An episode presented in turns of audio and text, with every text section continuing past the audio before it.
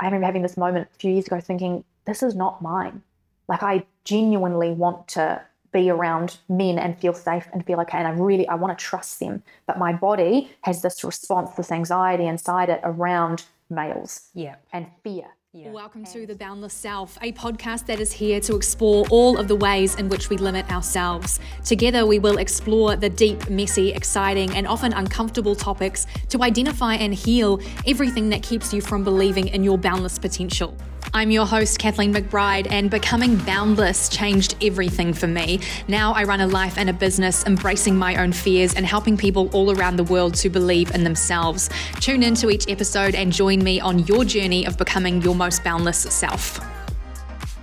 Well, welcome to this very, very special and vulnerable episode that I have the absolute delight to bring you in two parts. This conversation became much larger and longer than I had originally thought, and it's a really exciting and juicy topic to dive into with a lot of real life experience, a lot of personal and vulnerable shares from myself and my very special guest. So, today on this podcast, I'm bringing you the one, the only Bernie McBride, and she is my mother.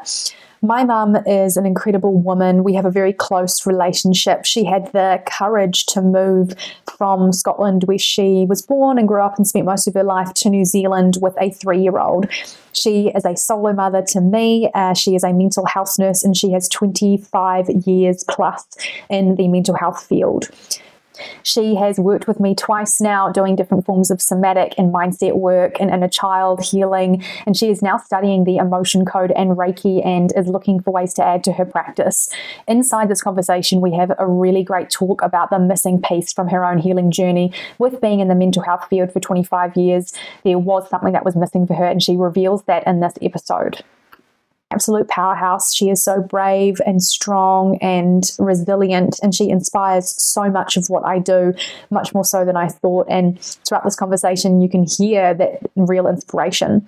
Today's conversation is about intergenerational healing, and the reason I wanted to bring this to you with my own mother next to me is because this has been a really, really big part of my healing journey and her healing journey. And through our own research and discovery, we have noticed patterns. We've noticed patterns and cycles fully present in not only just myself and my mum, but beyond her grandmother and relating to things even deeper than that. Intergenerational healing refers to the piece of science that has come out recently around the effects of trauma in generations beyond you and how trauma can reverberate and affect people who weren't even there but were there through the family line. So, in this podcast episode, I give you multiple examples and experiences of how things that were affecting my great grandparents have been passed down and affecting me today. And you can see through these examples the really clear links, the really clear cycles that are present. And it's a fascinating topic. There are not only changes that are made from these effects of trauma and these events that are not only made to people's DNA going down the line, but also the patterns and the cycles that continue. If you're in the spiritual world, you might have heard the word cycle breaker. And I think this is something that I really resonate with myself, especially around the father wound, around anxiety, around self worth and self image. And this conversation is fucking powerful because of the examples that it gives. And I hope that it's something that you will take away and start to look and research and understand how some of the things that you're experiencing, though you get to take personal responsibility for what's yours, there could be a lot of stuff that has been passed down. There could be a lot of stuff that is those reverberations of the traumatic events that happened to your parents, to their parents, to their parents, and it just continues and continues these cycles. It is honestly so fascinating. I'm so excited to bring this conversation to you with my mum. Mum, and before we dive in, I just want to share that there are some things mentioned here around the history of abuse, both physical and emotional, inside of my family line. There is mention of anxiety. I talk about my eating disorder and body image and self criticism. So please um, look after yourself during this episode. And if anything is upsetting you, I encourage you to pause, take a break, or know what's not for you as you go forward. But look after yourself. So without further ado, I'd like to welcome my mum to the show. Mum, how are you today? Thank you so much for being here. I'm good. Thanks for having me on today. Yes. How did you find that intro, mum? Very, um, very, yeah, very humbling. Um, and I just think, yeah, this is such an important thing to actually explore because I think the impact on families is is so big and often people are really unaware of it but we see it acted out in behavior and relationships and addictions and mental health issues. So yeah i think it's really good to actually be speaking this. Absolutely. And my mother is a very wise woman and i i often don't realize mum how much the career that i have now is in part due due to you and the experiences that we had. Um, and you know even doing i remember you doing cbt with me when i was five years old you know what's the worst thing that can happen you know? Um, and i think that had a big impact whether i realized it or not for me to end up in this in this type of work as you are. Mm. and what's really interesting about us is that and about this work as well and, and a big part of the work that i do with my clients is inner child work and parent healing and reparenting and a portion of that can sometimes be done with your parent or caregiver, whether they are here or not here, whether it is an actual conversation that happens or whether it's something that you go through energetically and spiritually within yourself. And what has been incredible and challenging at times in our relationship mm. has been the conversations that we have had as we've both been on this journey. And we've really both recognized and been aware of the changes that trauma has had both at a DNA or at an epigenetics level, as well as seeing the patterns that we've both experienced in our lives. Yep. So, to give you some context of the patterns and you listening to this, of course, when you listen to podcasts like this, the, the goal is to apply this to your own life. So, what I want you to do from here is to actually get curious and understand where are you repeating patterns that either aren't yours or that are being mimicked in some way and getting curious around what could be because of a deeper level of intergenerational things that have happened before your time, perhaps even. And we're going to explore a bit of that today with mum and some of her family history that she knows as well. But we had a little brainstorm where we put together the three main pieces of healing that we have both encountered in the main patterns that we've got here. And they were anxiety, Yep. I've definitely suffered from anxiety a lot in my life, even from being a, a baby, right? Yeah. I was a very anxious baby. And I remember you telling me stories of I used to always vomit. Mm. I was a vomiter from way back, and that didn't change throughout my life. And even ironically enough, led to an eating disorder, bulimia, which was about vomiting. Um, and so anxiety was a big one. Um, daddy issues. I've, I've spoken a lot about daddy issues before, or the father wound, but both myself and my mum really grew up without a father figure present. And it's really interesting. We'll dive in a bit later into how my grandmother, you know, kind of how that appeared for her, that father wound, or that, that wound with the male or masculine in general.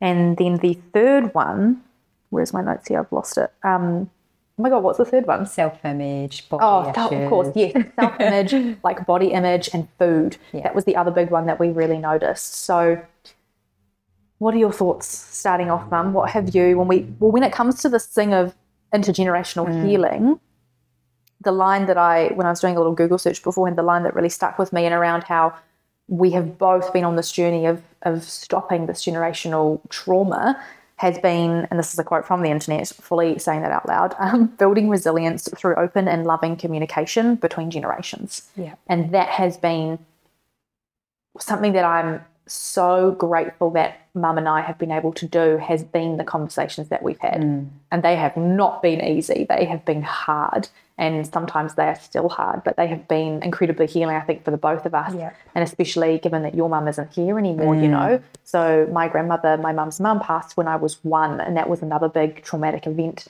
as well, which we'll get into. But what are your thoughts on generational trauma, both from your your own lived mm-hmm. experience, but also within the mental health field? Um, yeah, I mean, I, I, grew up in what I would call a very loving um, family environment, um, but very loving within its sort of, I guess, traumatized capacity mm. around parenting. So, um, my mother was one of 10 born in sort of start of World War II. And she had a, a beautiful, beautiful, gentle, loving mother, but her father was away most of the time until she was about five years. Um, and on his return, the relationship with my grandmother, whatever had happened there, was was not a good one, not a happy one. And as a result, there was a lot of um, physical violence in the house towards some of the boys, and a lot of emotional sort of abuse towards my grandmother and my mother. Um, and I think my mother always yearned for that love and approval, which he withheld from her and belittled her a lot as well. She also witnessed the impact, you know, on her mother, whom she loved dearly, and on a couple of her brothers who were particularly Wow. triggers for my grandfather's temper and physical abuse. Um, So we there was a- have the Yeah. Mm. the pain of the war and the trauma that that brought for your Yeah. own grandfather that that brought to your mother Yeah. and all of her nine other siblings as well. Yeah. We have that and we have the first seed. So I guess the first one we're going into here really is is daddy issues, is the father wound. Mm. We have the first seed of where this um where this piece really began Yep. and possibly even further back, but sometimes it's hard to go so far back. Yeah. But they say you should go about three generations back to really gain an understanding of where Mm. the stuff begins. And we see it here with that really severed relationship between your mother and her father. Yeah. Yeah. What was that like from what she's told you? Um, I, I think it was very devastating for my mother because my mother was like a, a really beautiful, talented child whom everybody loved, you know, and she had a very warm relationship with her own mother, my grandmother, who was, you know, who was a lovely lady. Um, and so she would have probably been super excited at the idea of her father coming home from war. Um, but it, I guess in other ways it actually changed the the whole atmosphere. of How old was she when when he went to war? Roughly, do you think? She would have just been a baby? She was baby. born in 1940 and she was five when he kind of when he came back. from Wow. war, so yeah. really key age Yeah. as well developmentally. Yeah. Right? Yeah. Yeah. Mm. And had had that beautiful, warm, loving, secure attachment from my grandmother, but Right. the absence of that sort of male figure. Yeah. um, and so even really well. interesting, we see really secure attachments to mothers, which she had, Mm-hmm. Yes. which you had, Yeah. and which I have. Yes. And then we see this sever with the father. Yes. Going back three generations. Like, Yeah. isn't it? It's quite incredible to think about that. And I, I remember speaking with you a lot that I always felt this really big pressure Mm. to to almost to get it right. Like I felt like it was so wrong that it had ended up that way. It meant that you know the only way that society has led me, especially in my younger years, to believe that was the right way to live was to have a, a unbroken family, was to have both a mother and a father. Yeah. And I remember saying to you very early on, I don't want to have kids if, if the father's not around. I don't mm. want that. I don't want that Yeah. that pain that occurred. And it's really interesting because now going through this healing process, I feel so differently. Yeah. I would happily raise a child without a father now and know that that child can be loved. Yeah. You know, um, whereas before I went through this process, that was the worst fucking thing that I could have possibly thought of. And it's really interesting to see throughout this process when we think about intergenerational, you think about what's not yours, what you have been passed down, what have you have absorbed, even in the womb, you know, you can absorb things as well. And I remember having this moment a few years ago thinking, this is not mine. Like I genuinely want to be around men and feel safe and feel okay. And I really I want to trust them. But my body has this response, this anxiety inside it around males Yeah. and fear. Yeah. And I remember when you first told me about the abuse that happened from my grandfather to, no, from my great grandfather to yeah. my grandmother. Yeah. Great Uh, grandmother. that that really landed for me. That really that physical fear, which I've often Mm. felt, has even though I've been in no physical danger around the men in my life, I've often felt physical anxiety. You know, things where you want to run, go into that fight or flight. And when I heard that, I remember going, oh, and Yeah. clicking those dots together. Yeah. And you actually had that even as a toddler. Yeah. Yeah. From Yeah. a very young sort of age. And I mean, and I, I had a, a I I guess I had a bit of an interesting one. I mean, the, the other thing I just wanted to bring into that as well with my grandfather, there was also the alcohol abuse. So that was a big driver of it as well, Yes. where he would come home roaring drunk late at night and he would start and he would throw them all out the house. You know, there was all that kind of stuff. So you've, you've kind of got the addiction um, stuff in there as well. Um, but I actually had quite a beautiful relationship with my grandfather, my mother's father. Yes, which is so Yes. fascinating. And I, I'd love you to dive into that and then how, yeah, and then your own experience with your father, which is a bit different as well. Mm. Yeah. And how that, like, how that would have felt for my, My- grandmother. yes. Yeah. And now the process that we we're going through right now in this Mm. Yeah. moment, which I'm gonna this is some absolute juice that I will let you in on, is I have just well we we've done it together, have just gone on this journey of finding my own father who I had no relationship with at all. And it I imagine mimics what my grandmother went through seeing you having a super positive relationship with her dad when she didn't have that. So tell me about that. Um, yeah, I mean, my mother was always very supportive of that relationship.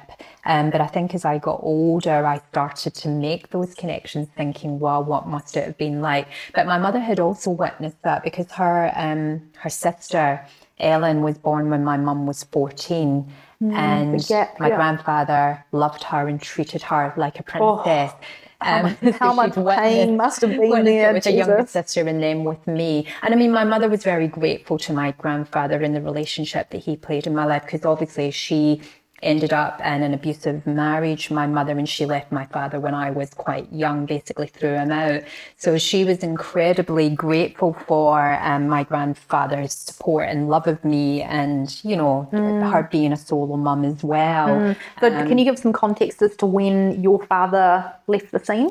Um, I think my parents first split up when I was about 18 months, and I seen him um, up until I think I was five years of age. But he was, um, I didn't know it at the time, but I found out as I got older, he'd started to get physically abusive towards my mum, which was one of the reasons why she left, and her brothers, you know, were, Wow. were, were sort of. Yeah, if they'd And got with- their hands on him, it would Yeah, and with that physical abuse Yeah. from her own father, I know, I know her her, her abuse, her was, abuse was emotional, but. She witnessed the boys. but she witnessed a Yeah. lot with the boys. I, I really remember you, uh, and we was we spoke about that quite a lot, and the anxiety that was present in a lot of the siblings. Um, yes. because- Anxiety and anger Anxiety, either one or the anger, other. yeah, Lots because of that. addictions with alcohol. as well. Totally. And so what we're seeing here is this, yeah, these really, and this is what intergenerational healing Mm. is, is these really interesting patterns, these really interesting themes, these really fascinating pieces that repeat. And Yeah. the reason that these things repeat, so you have um, two two kind of schools of thought here that I want to explain to you at home, which is the first thing is you repeat a pattern in your life. So in your own life as you are right now, let's say you continue to repeat a pattern. Um, say for example, you know, being really cruel and critical of yourself. You continue to repeat that pattern, or you always end up with the wrong guy, or whatever it might be. Um, that is your unconscious pattern being presented to you in your life. And the reason that it presents itself as a pattern, like, you know, dating the same sorts of people or landing into the same type of job that's really shitty or really horrible, the reason that that pattern comes through is because your soul, this is what I believe, your soul wants you to heal this. It comes up again and again and again for you to heal. And I've witnessed that in my own life within relationships, within friendships, within food and body image. That stuff still comes up for me lots. It's, it's always all of these things, same with anxiety, it's all ongoing. But the reason that the unconscious pattern, which means a pattern that you don't know, that you can't see as conscious, and relationships are a great place to look at mm-hmm. this, is that you end up attracting the same type of person. And you attract the same type of person because your, and this is, I, I love to get spiritual here, is your soul wants you to heal this. Your soul wants you to heal this so you can evolve into the the whatever you're meant to be, you know, um, and to come back to that wholeness that has always been inside of you. And when we look at intergenerational, it's that same theory. And this is a quote here again, I can't remember who said it, but it says, Whatever does not emerge as consciousness emerges as destiny. And so we see that re- repetition of patterns that are unconscious that we don't really know, and they repeat as so many times until we become aware of them so that we can change them. And we see this in intergenerational healing. We see the patterns in our lives mm. myself, my mum, my grandmother, and even her parents. We see those same patterns coming through because it's almost like the entire family line wants you to heal. It's going beyond something more than just yourself. It's coming through so that you can heal.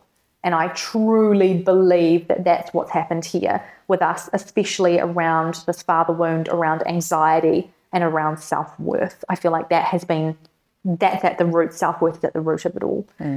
So going back to, I interrupted you there, sorry. So it was going back to around your father, and you saw him up until you were about five. Yeah. Um, and there was abuse that happened when, Um, well, yeah, Between your with him and, yeah. him and my mum, and um, which was mimicked, well, not mimicked, but which was another pattern present from her upbringing. Yeah, yeah.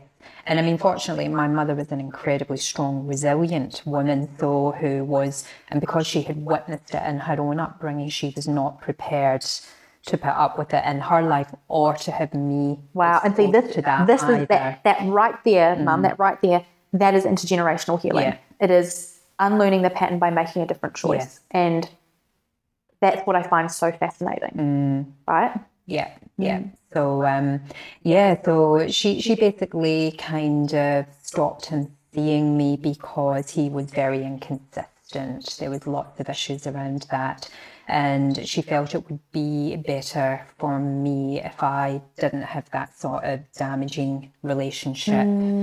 Um, and, and, and I don't know if it was better for me. I guess it was in some respect, but I mm. guess as a five year old who adores their father and all of a sudden their father's oh, gone, for the life, but there's no death, there's no funeral. That abandonment, that yeah, confusion, that, yeah, that trauma like is like, and Yeah. for, and this is what I want everyone to hear, is it's not your adult self experiencing mm. this. You, mum, were five years old. Yeah. Like, what stories, what belief systems, and we know that the ages between zero and seven are the keyest, keyest, not, they're not even a word, but are the one of the most important in, in your developmental stages, especially around your subconscious patterns and your programs. Yeah. From the ages of zero to seven, if you have not watched this video that explains it by, I think it's by Bruce Lipton, I'm going to link it below, but you should watch it to really understand this concept. But between those ages of zero to seven, you are recording how to be a human being in the world. You're learning what's good and what's bad. You're learning how to live. You're learning how to be a human being. You're learning how to love, how to get love, how to get your needs met.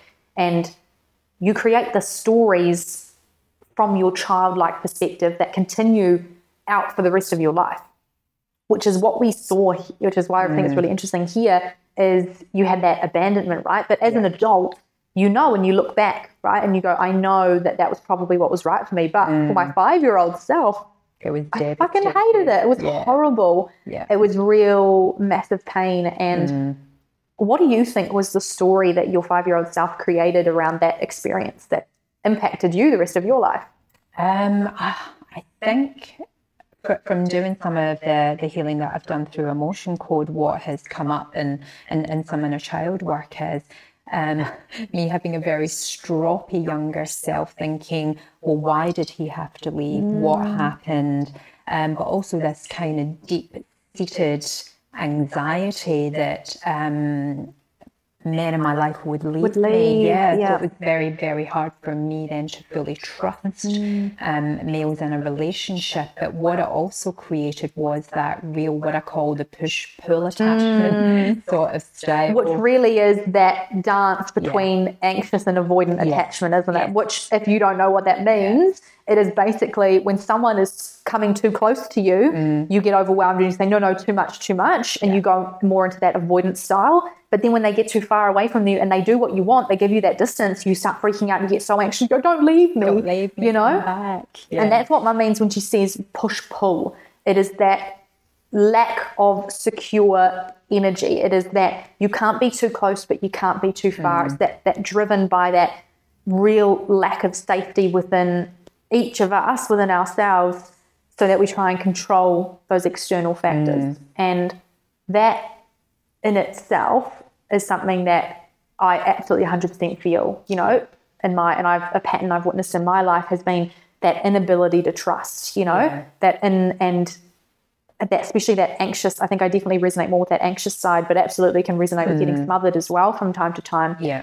but it's really interesting because like i said i've had these moments where i've gone no no like i, I am going to trust i want to trust but there's something in me there's something in my body and my experience that is saying no like it, it, it often felt like something greater than myself that was and still is, because um, I'm in no means perfect, but and still is in many ways um, controlling, you know, relationships with men and, and anyone, mm. you hmm. know, just all, all forms of relating in our lives.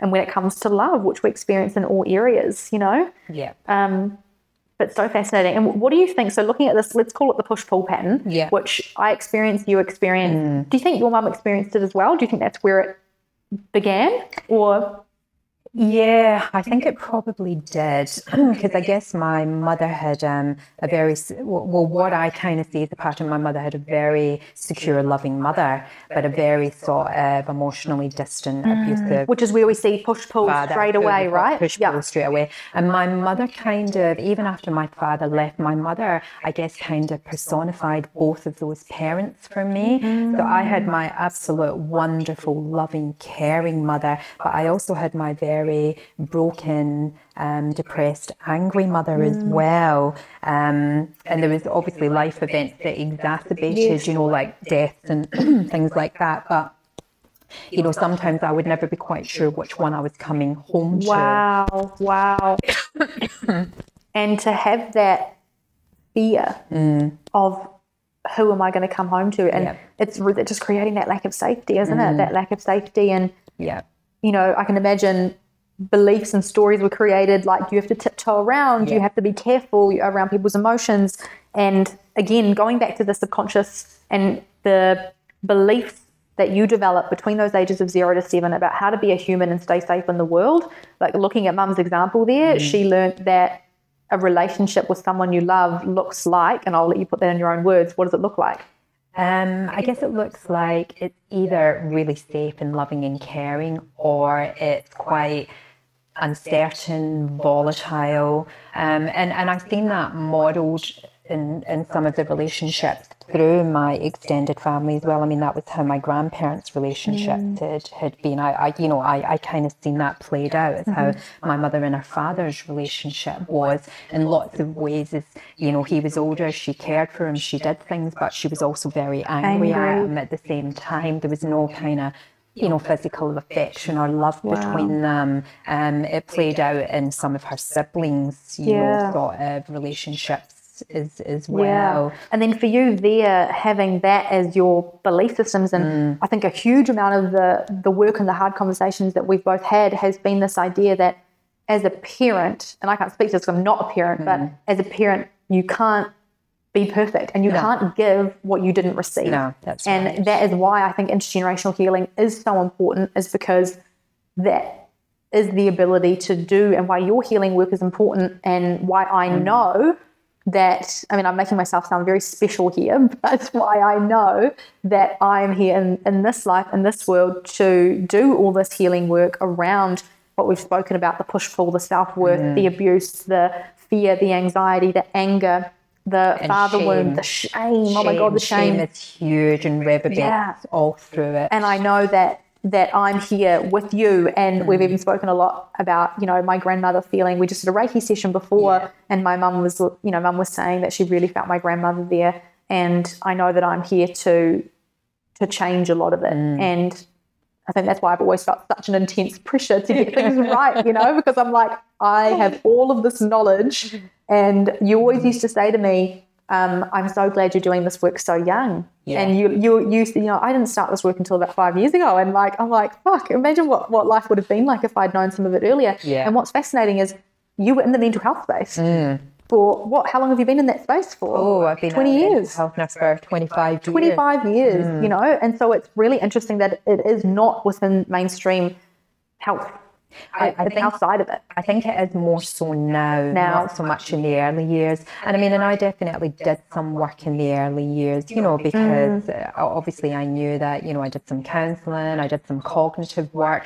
I, I, think for me, the missing gap in mental health was access to a wider sort of I guess, range of therapies and models. Yeah. Um, and I think for me, the missing link that I discovered a somatic, yeah. with somatic practice, yeah. because a lot of my trauma was actually stored in my body, um, which it is. yes. You know? So I could do all the head, head work stuff, I wanted. yeah. Yes, I knew how to do relaxation and bits of mindfulness, but it was beyond that. This was central nervous system. Yeah. You know, it's, it's somatic work And what's- that needed to happen to create that Safety, yeah. And what's and to move through fascinating. some of that stuck energy. Exactly. well. That's what I was going to say. What's fascinating from, and obviously on this podcast, I'm always here to explore both science and spirituality. So not only do we have the energetic side of absorbing trauma and patterns and pain and emotions, which I've learned a lot about through a modality called the emotion code, and mum is now training in that because she absolutely loves it. Um, but that energetic side of the of the trapped emotions and feelings, which obviously get trapped energetically and within the body and the nervous system, but also the DNA side of it and how these experiences literally shape us, you know.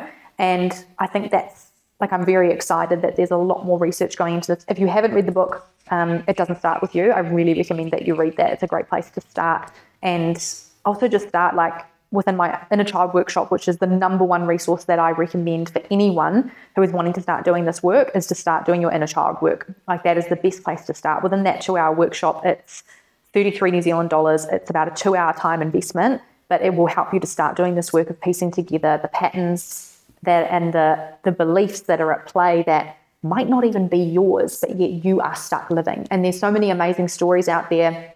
One of them in the book is the story of how this 19 year old suddenly, when he turned 19, he became an insomniac and he couldn't literally just could have had this massive fear overnight that he was going to die in his sleep. And so he never went to sleep. Um, and it was something I'm getting probably going to butcher this, but uh, I think five to 10 years later, he started working with um, the person that wrote the book. Again, the name has left me, but the title of the book is It Didn't Start With You. Um, and he suddenly ended up finding out that his uncle years ago, and their whole family never spoke about this, so he never really knew the story. But his uncle had actually died outside in a storm, died from the cold when he was a similar age, and he had died. And so that experience for his uncle was I'm he was outside fixing power lines or something in a storm and got stuck. And it was if I I'm so cold right now, if I close my eyes and, and go to sleep, I'm gonna die. Like I know that I'm gonna die if I go to sleep. And so you see that being repeated in this person's life, and they have that fear just pop up out of nowhere, which is absolutely insane. So you have big dramatic stories like that, and then you have the everyday things that we experience. And this is why I wanted to share this was how. It was the how do you do intergenerational healing. And mum and I have have done have done this and we will continue to do this work. Mm. You know, I'm always still learning more about her and her upbringing and her family, her experiences and how she thinks and feels, as well as what was earlier on for her mum, for her, for their family and everything like that too. And what I want to ask here, mum, is the patterns that you experienced with your father. So let's lay this out really bare. We have my grandmother who had a really mm-hmm. fractured relationship and really emotional abusive relationship with her father. We have that, but a really secure attachment to her lovely mother. Mm. We then have my mum here who had a really pretty somewhat secure relationship with your mum. Um, but she was very very loving. very loving, very present in mm. your life. Um, and then we have a fractured relationship about the age of five. We have that abandonment, mm. right? And we also see saw some abuse there between the, between your parents as well. And then, interestingly, coming into my life, it was cut even shorter that connection with the male, which was Yeah. I, I didn't have my father in my life, you know. Um, and I think that's just fascinating that what's almost come through to the attempt to try and heal the pattern or the attempt to try and avoid the pain that has come. Like if we think about the stories created, it's father is bad, father is unsafe, father is unlovable, father causes pain. Mm. You know, Father's absent. father's absent, father's Either emotional, just physically. yeah, even Yeah. just the word father mm. and pain, like that. Those two words really just sync together for me. And the, what's happened is throughout our generations to try and doing quotation marks here fix that pain or to avoid that pain. What you think of, I'm going to do things differently for my child at a, at a subconscious mm. level. I'm going to protect my child from the pain that I felt because that's what I, I guess Yeah, would you say all mothers want to do? We see that absolutely. repeated really interesting with my grandmother making the decision mm. to leave your father, Yeah. you know, early on, and then you. Oh, I I guess it's hard, it's hard to say whether it's. I mean, it wasn't a conscious decision No, for you to no. to have a child without a father. Um, and I want to acknowledge now, me, mum can speak really openly about this now. It was not this way though. No. It, ha- it wasn't this way forever. It has taken years. And me and mum, we're me and mum, we are. It's been just us two. I don't have any other siblings. We've moved countries twice. We've always been, or even had to be, close. You know, it's just been us a lot of the time. And that closeness has led to us having these really hard conversations and your mental health background as well, Yes, because absolutely. you were very determined to make change in the way that I was brought up. I know that you were.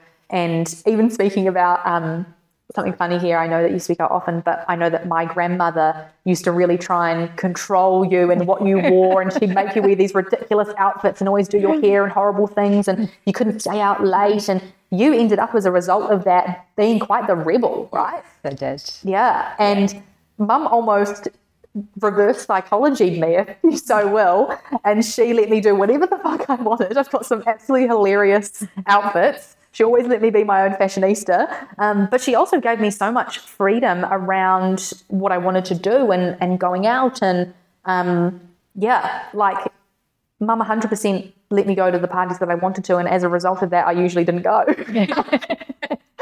I, I think that I know that mum would have been okay with me having a drink when I was younger, but as a result of that, I didn't drink mm. until I was older. Um, And I guess a lot of that though was also those very open and honest, mm. communi- you know, mm-hmm. communications. It was a bit, let's talk about everything. Let's not feel that we have to hide away, that Yeah. we have to be rebellious. Mm-hmm. Let's have conversations. Let's let's look at natural consequences, impact. Yeah. How do we manage these things?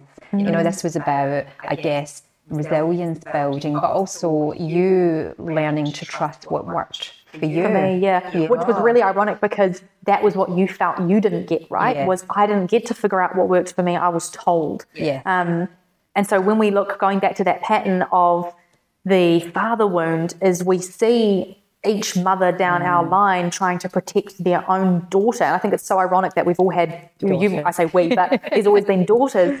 Um, we see each of the mothers try to protect their daughters from the pain that they felt with their own father. And it's got it got to the point with me where unconsciously it was no, father's not in life at all, right? Yeah. Um, which I just find freaking fascinating. Like Yeah. just to see how we choose to protect pain. And what I want to preface here is unfortunately that is not intergenerational healing. No, That is um, doing the best that we can by Within avoiding within our capacity, capacity and avoiding the pain. Absolutely. And I mean, and I think, you know, I'm really aware that I would have loved to have gone back and when you were younger and, and, and tried bringing your dad on board again. But I was so emotionally vulnerable Mm-hmm. that for, for me, it was triggering all my own father. wounds. Exactly. That in That- the way of me trying to heal that Exactly. relationship with your um, father. Yeah, and that is the key to it right there is it's and we've talked about this a lot Mm. as I've gone on this journey recently, but it's setting and triggering off your own pain and your own experiences, which stop stop people from taking the action that they wanted to have taken because Yeah. it brings up all that stuff from the past. And this is exactly what my coaching practice is really centered around is not letting your past, including intergenerational what's not yours, not letting your past control your future because so often what happens is we travel back in time and even in the I hope you don't mind me sharing this, but in the conversations with my dad when you were telling him that you were pregnant, you were reliving your own trauma with your father and the abandonment that you felt. Yeah. And I want to share something now um, around this piece, which is, Mum, you shared what happened with your dad a bit later on in life. Um, I kind of met him again when I was about 15, not through my own doing. Um, he, he was in our area at a social event, and one of my aunts called me over, and um, I could have, you know, made efforts to see him at that time. And I chose not to. I guess I told myself I chose not to because you know, he hadn't been in my life. What was the point? But I think I was also protecting my mother because I knew how incredibly hurtful that would be towards my mother because my, my mother was still very angry at my father. Mm. Um, And she tried to be it all for you, and you Yeah, said you said yeah. those both sides, right? Absolutely. She she tried to be both mother and Yeah. father, but for her, the father she knew was abusive. Yes. and that's what you experienced, Angry, right? You yeah. experienced within her the love of the mother and the Yeah. anger of the father. Yeah, Mm. absolutely. Um, and it kind of almost, I think, felt like a betrayal. So I, I kind of, I, I guess, you know, as a 15 year old, I told myself it was because he wasn't worth my time, etc., etc. Mm-hmm. Um, and then I did think of trying to find him again when I was in, when we were in New Zealand actually, when I was in my late 30s, early 40s, when we were having one of our trips. Um, but I think I did a little bit of healing work then and decided that I didn't need to. Mm-hmm. But I, I guess now I can reflect on that and think if I would have been further along in my healing journey, I mm-hmm. may have made a different decision mm-hmm. around that because there was probably still some part of me defended and protecting Totally. myself, you know. Absolutely, yeah. Yeah. And again, that beautiful doing the best with what you Yeah, could at the time. absolutely. And, You know, yeah. You know, I mean, I, I bent myself up loads of time for you not having your father, and if I would have done it, and if I would have been brave enough to have, you know, etc., etc., etc. Inner critic, hello, yeah, But actually, I parented within the capacity that I had. yeah. And would you mm-hmm. say that that's a really I know one of the things that I struggle with, mm. and I really always preface this: I'm not a parent, you know. Yeah. But doing this inner child work with mm. women who have children is always has when I've asked them about their experiences, they've always found that it's, it's quite triggering, it's quite upsetting, it can bring about a lot of guilt and a lot of shame. Would you say that that's one of the the key parts is self compassion on that journey? Yeah, and, and I, th- I mean, and I think I've got you to thank for that as well, um, because that was something, you know, when I voiced that, and I remember you raised a really pertinent sort of point, um, probably a few years ago around it, you know, when you said to me, Mum, every time you belittle yourself for not being a good enough parent, it makes me not good enough. You- I can't remember. Yes, that, yes, that yes. the- Yeah. But that was how well, if you weren't a good enough parent, then maybe I Then I must be broken. yeah. Yeah.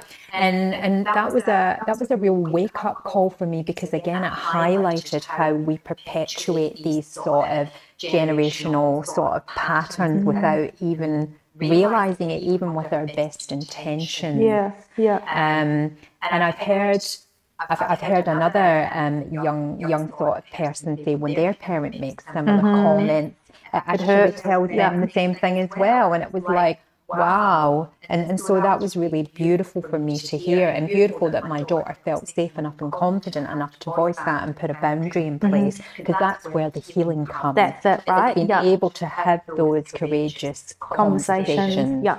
and actually cue what you were doing. If we think about secure attachment, you were cueing me in because you felt secure enough. Yeah. Hey, mum, actually, this is quite hurtful, and this is what it does for me. Mm-hmm.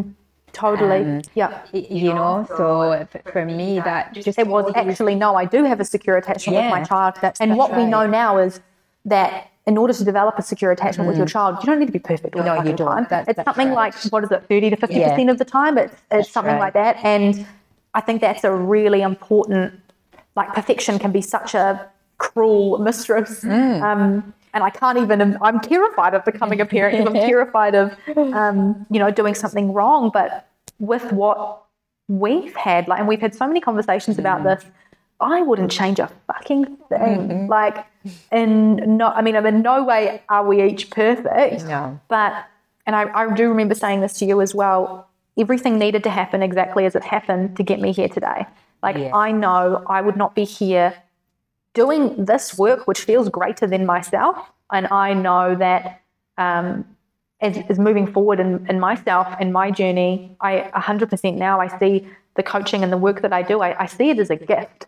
I see it as a gift that was bestowed upon me by a reason greater than myself. It, you know, and for me to realize that that and everything that's happened has led me here to this moment where I am not only doing intergenerational healing within myself, within you, within our line, but also with so many other people hmm. in my business. Has been this massive wake up call for me to be like, no, that this is exactly, this was right, you know, and I don't say that word very often. I don't say the word perfect very often either, but it was perfect. All right, I'm going to end this episode here as part one. Part two will be the next episode that is released. It will already be available. So feel free to either dive into the next part if you want to know more or catch you back next time. Thank you so much for taking the time to listen. I hope that you enjoyed the vulnerability. I hope that you enjoyed seeing us connect some dots and the radical honesty that we each shared. This podcast is brand new, so it would mean the world to me if you would rate this podcast and give it five stars and share it. Share it with your friends, with your family, share it to your stories. Tag me on Instagram. I am at kathleen.mindsetcoach. All of this is being brought to you solely by me. This is not sponsored in any which way. And I am a mindset coach. If you are looking to take things further in your own journey, I will have a few coaching opportunities for one to one work opening at the end of October. How this works is you need to book in a free connection call with me. When I work one on one with clients, we work together for a minimum of 12 weeks and we work very closely together. I want to ensure that my coaching is going to be the thing that gives you the results that you want in this journey. So, if you're looking to start chatting about that, if you want to inquire about a program, if you want to look into booking into one of my courses or workshops, please pop me a DM. I'm at kathleen.mindsetcoach, or I'll put some links below to book in a free connection call. Thank you so much. Have a beautiful day. And remember, quote from today is, It isn't your fault, but it is your responsibility. Have a beautiful day.